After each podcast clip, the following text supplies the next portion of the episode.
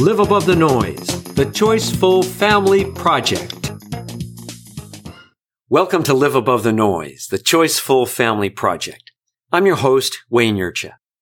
Our digital world brings us many benefits, but it also exposes our children to an addictive and toxic mix of tech, media, and consumerism that harms their healthy development and undermines their happiness.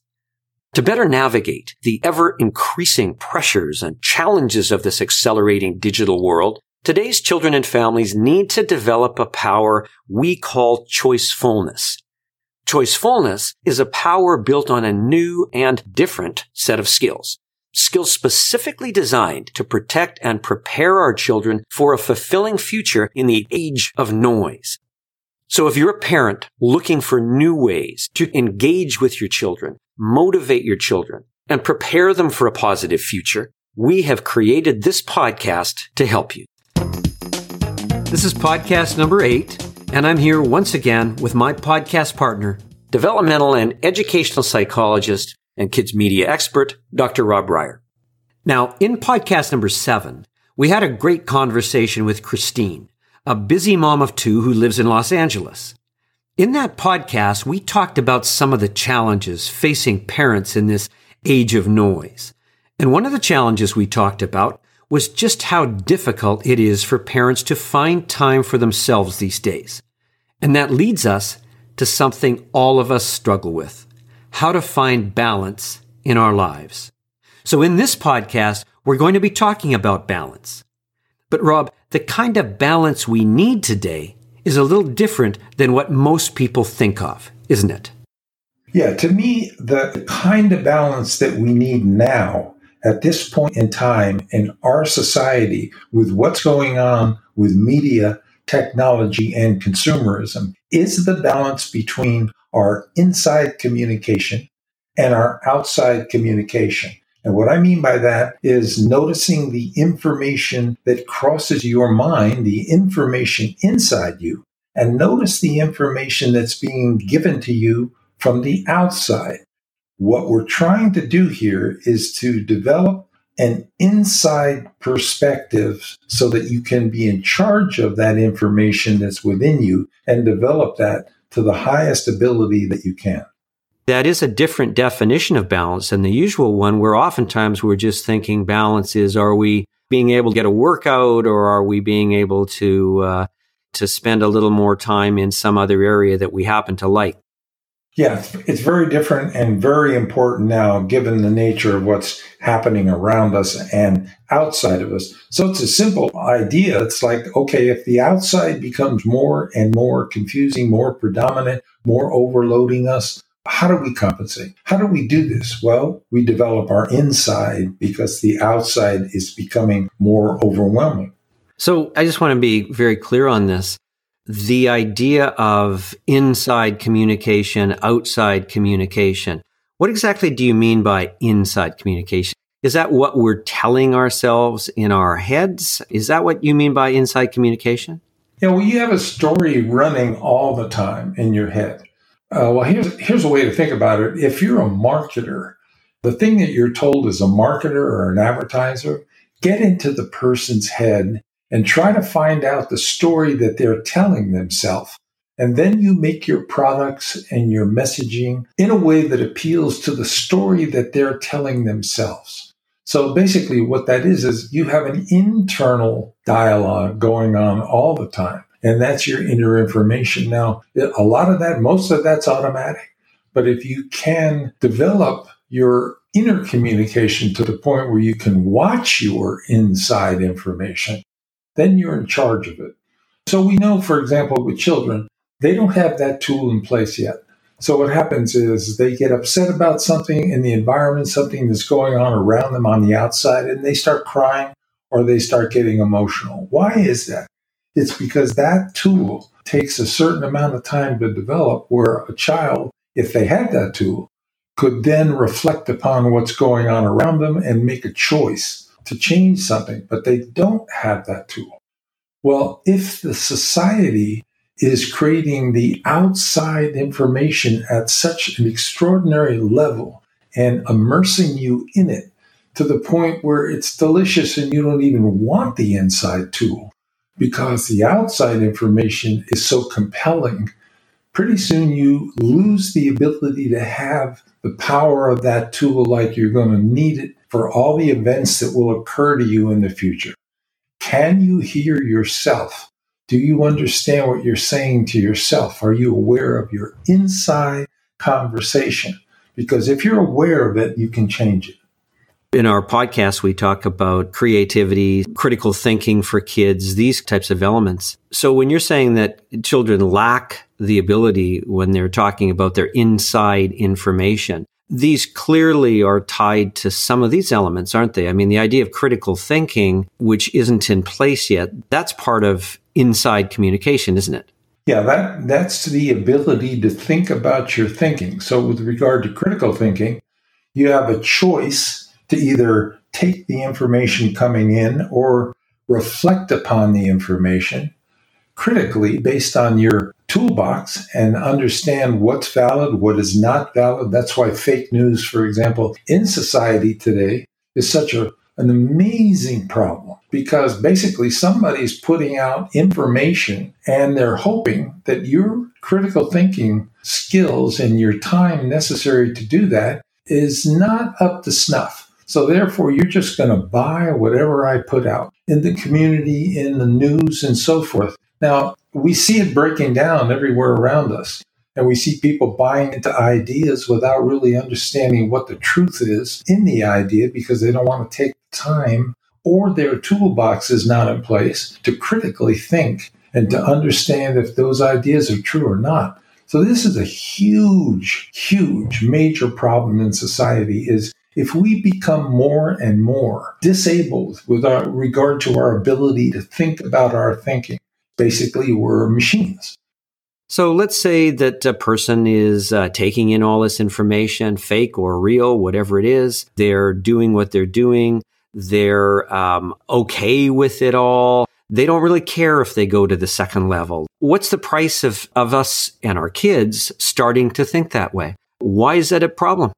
Well, I think what we're seeing right now is people that are in business and they're looking for people that are creative and they're looking for people with critical thinking skills are not finding the people they want to hire because those skills are not as advanced or developed. And I think that's one of the biggest issues I've seen in my classrooms when I've been teaching, even at a college level, is like the inability to think critically or the inability to want to think critically is changing this whole idea of how much time it takes, energy it takes. And when you think about it, like, what is the payoff from a dopamine, say, biochemical level, pleasure hormone level?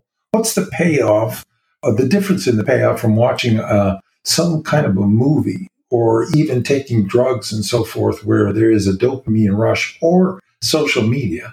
That kind of payoff against the payoff of sitting quietly, thinking, working through a problem, deepening your thought process, doing what it takes to get to the end. It's not the same kind of payoff. And so, unless you get to a point where you are excited about your creative thoughts and your critical thinking, it's hard work.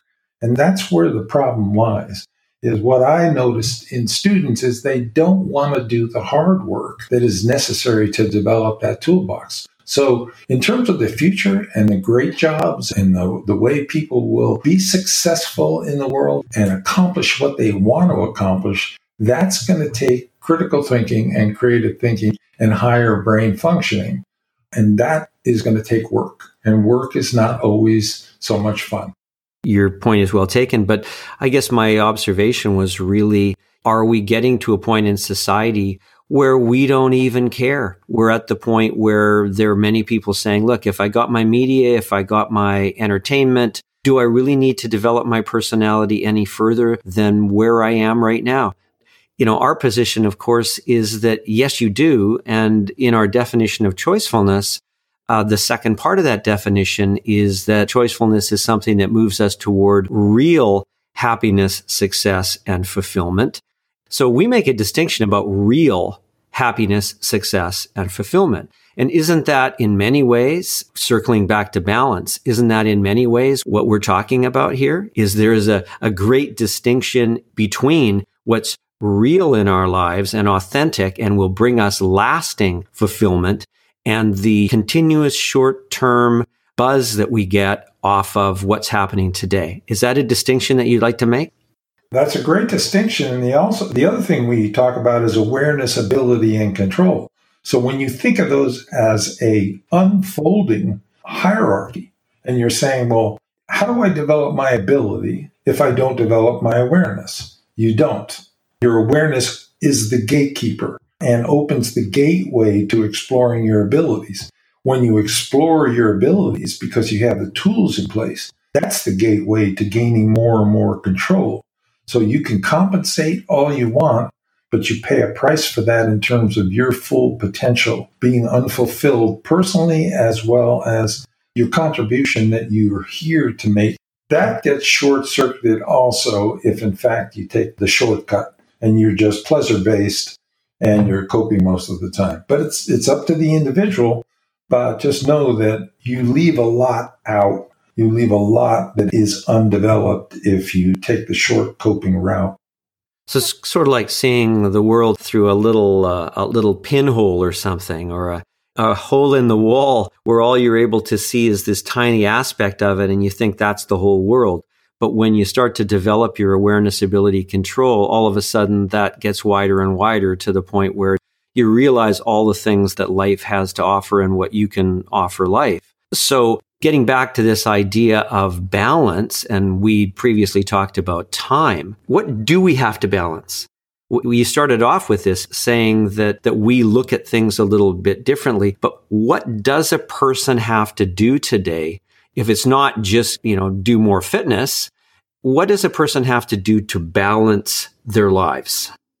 If we go by our definition of what it is to be choiceful, and our objective is to help people become choiceful as well as helping to raise a child that has the skills in place to become choiceful, then the balance has to occur between the outside world and the information you're taking in and your own inside communication and the information that you're noticing from what's going on inside.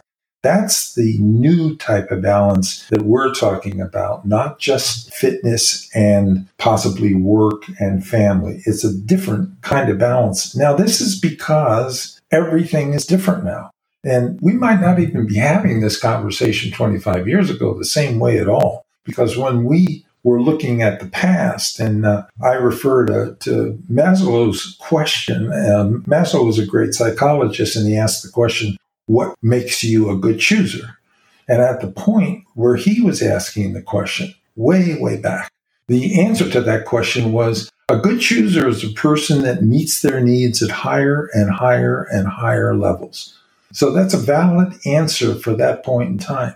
But if you ask the same question about what makes a good chooser today? And you answer it the same way. How do you meet your needs at higher and higher and higher levels? That's more difficult now because of the imposition of how much information is flooding you. And the illusion is that you can take it in. But cognitive load is something that's real. It's like you only have so much ability to take in information. And after a period of time, you get cognitive fatigue and you start short circuiting yourself. So here's the question if the information keeps increasing and the noise keeps increasing, then the cognitive load keeps increasing. So what do you do? And if you don't have the tools inside, then basically you're going to cope.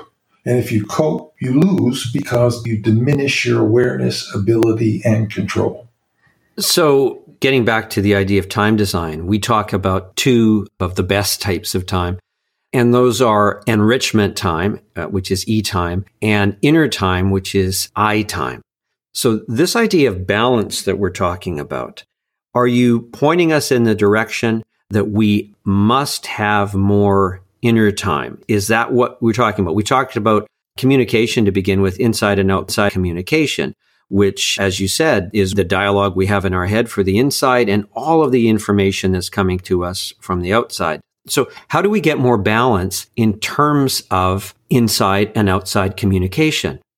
So you're going to have to set up a daily kind of commitment that given the nature of how much outside information is flooding you and overwhelming you, and that's why we talk about I time. We're asking people to think about it a little differently. Like this is not like it's been in the past. So therefore you have to allocate time to your inside time, not just allow it to float around at any way that it does randomly, but set aside a period of time. Now, some people do mindfulness, some people do meditation. We do something called pause, which we'll introduce to our listeners.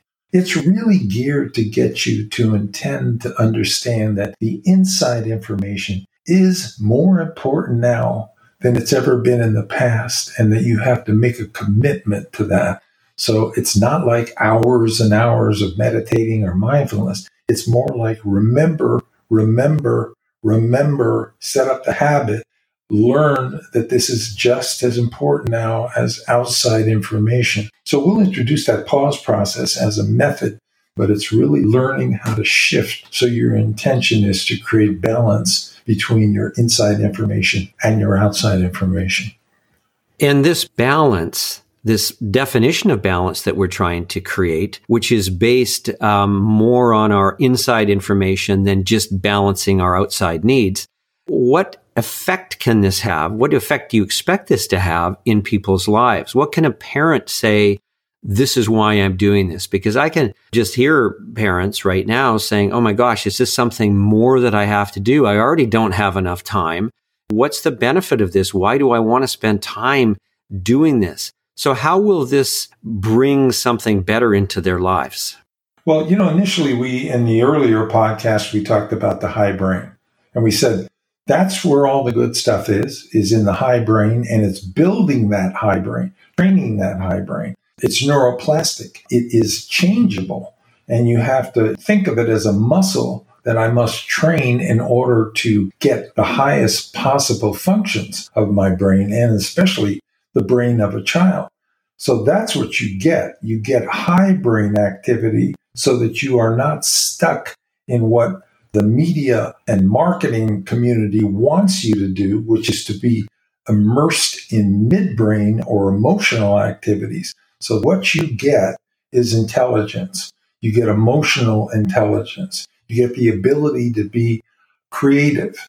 You get the ability to deal with conflict more effectively and conflict resolution because you essentially have spent the time to develop that part of the brain that is the high brain that allows you to think about your thinking. And that's the key. If you cannot think about your thinking, you are basically automatic. You are basically being conditioned because you have no ability to think of the information coming in, alter it, make it your own way, change it at will. You're basically accepting it as is. So then you trust all the outside sources of information. If you want to do that, you get to be what the media tech and consumer communities want you to be. So let's say that I do that. We've just talked about the effects that happen when we create balance in our lives. Let's say we don't. Let's say we just think, oh, this is just too much trouble. Do you think that the rising rates of anxiety and depression and sleep problems and all of the things that we've mentioned before, do you think this comes from this whole idea that we're not balancing our inner life with our outer life anymore? 100%. If you don't have the tools with this new level of increasing information, then you have no ability to deal with it, the overload. And so the overload's going to increase exponentially. It's going to constantly increase. And what do we notice happening? We just notice people drinking more, smoking more, taking more drugs, uh, compensating in any way they can to deal with the increasing levels of overload because the toolbox is a little bit more work. But if you start that toolbox early enough, you get to like it. You get to understand it. Can be an enjoyable process in the sense that you start to discover certain things and you start to fall in love with how it feels to be in charge of your thinking process. And the fact that you can now make things happen at will because you have the toolbox to do that. So that takes a little time to develop, but that is the ultimate pathway to fulfillment and success and the highest levels of choicefulness. That's interesting that you say that because you talked about earlier about the idea that it is work. But the payoff isn't just in the end result. It can be pleasurable to get into your inner self as well then is what you're saying is it is it something that the more you do as you get past a certain point the more you want to do in terms of developing your own awareness ability and control is that what you're saying i'm saying that's exactly what does happen you understand as it's developing and your control is developing that your internal communication is in charge. It's like uh, probably the ultimate example of that is some of the survivors from concentration camps have written books about how they survived. So, under the worst of conditions, some of the people that were under those conditions had enough of an internal toolbox to change the conditions mentally even though the outside conditions were as horrific as they could be, they survived based on what they did internally by adjusting the way they talked to themselves, communicated to themselves, and adjusted their internal dialogue. The great minds in history have that skill. They've learned how to do that, and the great thinkers have done that also, where they've learned how to develop their inside communication. So, in terms of a societal thing, we talk about the idea of choosing choicefulness, which is this idea of awareness, ability, and control and getting balance back in our lives. And it has to start somewhere, doesn't it? It has to start with each individual in their own lives to say, I'm going to change it in my life, my children, my family. And then hopefully it can spread from there because it's sure something that's needed today, isn't it? We're not going in that direction at all at this point, are we? No, we're way out of balance and we're also way out of the right direction to head here. And uh, that's a result of just falling in love with coping. I mean, if the pressure gets more intense and the coping gets more intense and it gives you the short term feelings of pleasure, the brain is being conditioned to enjoy pleasure. However, it's not recognizing that it's only short term and it is also not recognizing that it doesn't lead to fulfillment and full development. So it's a very slippery slope because it, it's feeling good at the same time, but it's not getting you to where you could be if you understood the difference between inner and outer communication and creating that balance. It's interesting to me that we don't often talk about fulfillment or purpose or meaning it seems like those things are sort of passe in a way or something. We as a society seem to be more about what's happening in the next two minutes, what the next headline is, how we can cope with all of these changes. But these things, meaning, purpose, and fulfillment, hasn't thousands of years of human existence shown us that if you get to the end of your life and if you don't feel like you've had those, you don't feel like you've had a successful life, have you? No, and, and all the research on happiness indicates the same thing. Happiness is, is sort of a tricky word too, because if you buy into the consumer agenda on what makes you happy and it's things and money, the research indicates that people with things and money are not always happy at all.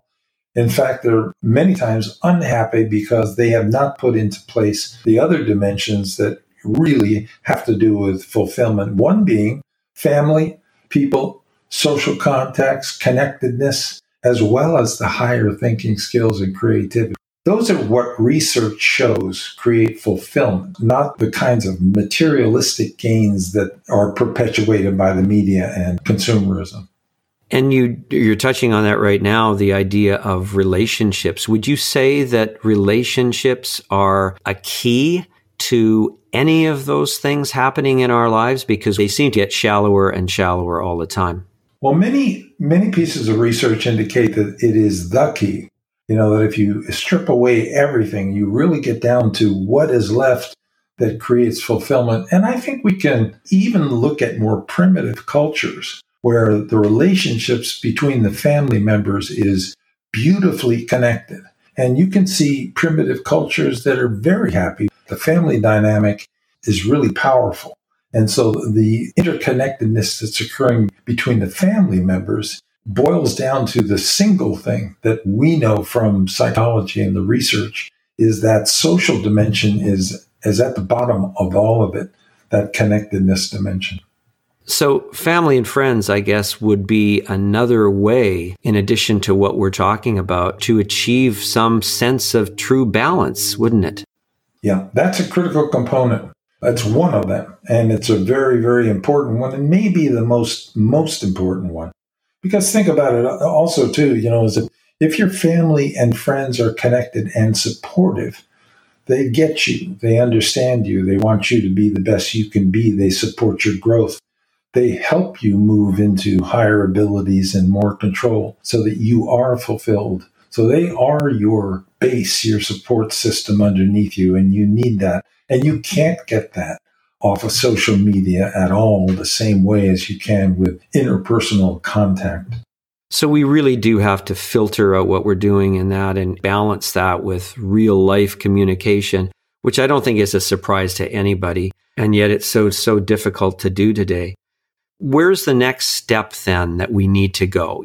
Well, I think the next step is going to be to understand if you wish to get to this place of inner communication or not. And if you do, you're going to have to set that in place as some kind of a daily commitment. It's not going to happen any other way. It doesn't have to be hard, doesn't have to be a lot of time, but it's really about the intention to work on my inner communication as well as my outer communication. So that's where we want to head in terms of that next step. And then we want to talk about some ways to do that at a very, very simple level, just so that you're focusing on the importance of that for you and your family and your children. And that would be the next step. And for a choiceful challenge for this particular podcast, I think it would be good just to take a look at yourself each day and see what you would rate yourself on a scale of one to 10. How much balance did I feel I had today? And at the end of the day, give yourself a, a rating of one to 10, six, five, 10. And if you find yourself feeling really balanced, ask yourself what it was that created that sense of balance that day. It's not like they're always going to be out of balance, but when a day is in balance, something was going on different that day. You may have gone for a walk. You may have gone to the park. You may have hung out with your kids differently. You may have got off your screens. You may have gone out to dinner with your partner. Something started to create a different kind of balance. And it's good to recognize what those things are that create that inner sense of balance. So just keep score for a week and get yourself noticing how that works on a, a daily basis. Well, thanks, Rob. And that's our podcast for today. Now, coming up in podcast number nine, we're excited to be introducing something that we believe every parent today can benefit from to better engage and communicate with their children. It's a new step by step approach developed by Dr. Reiher that will help us understand what makes our children tick and what we can do to help move them toward a more positive and optimistic future. We hope you'll join us. So until then, thanks for listening and live above the noise. Hello, everyone. If you'd like to get our email update about new episodes, tips and tools, and all the latest information, please sign up for our Noise Watch update on our liveabovethenoise.com website.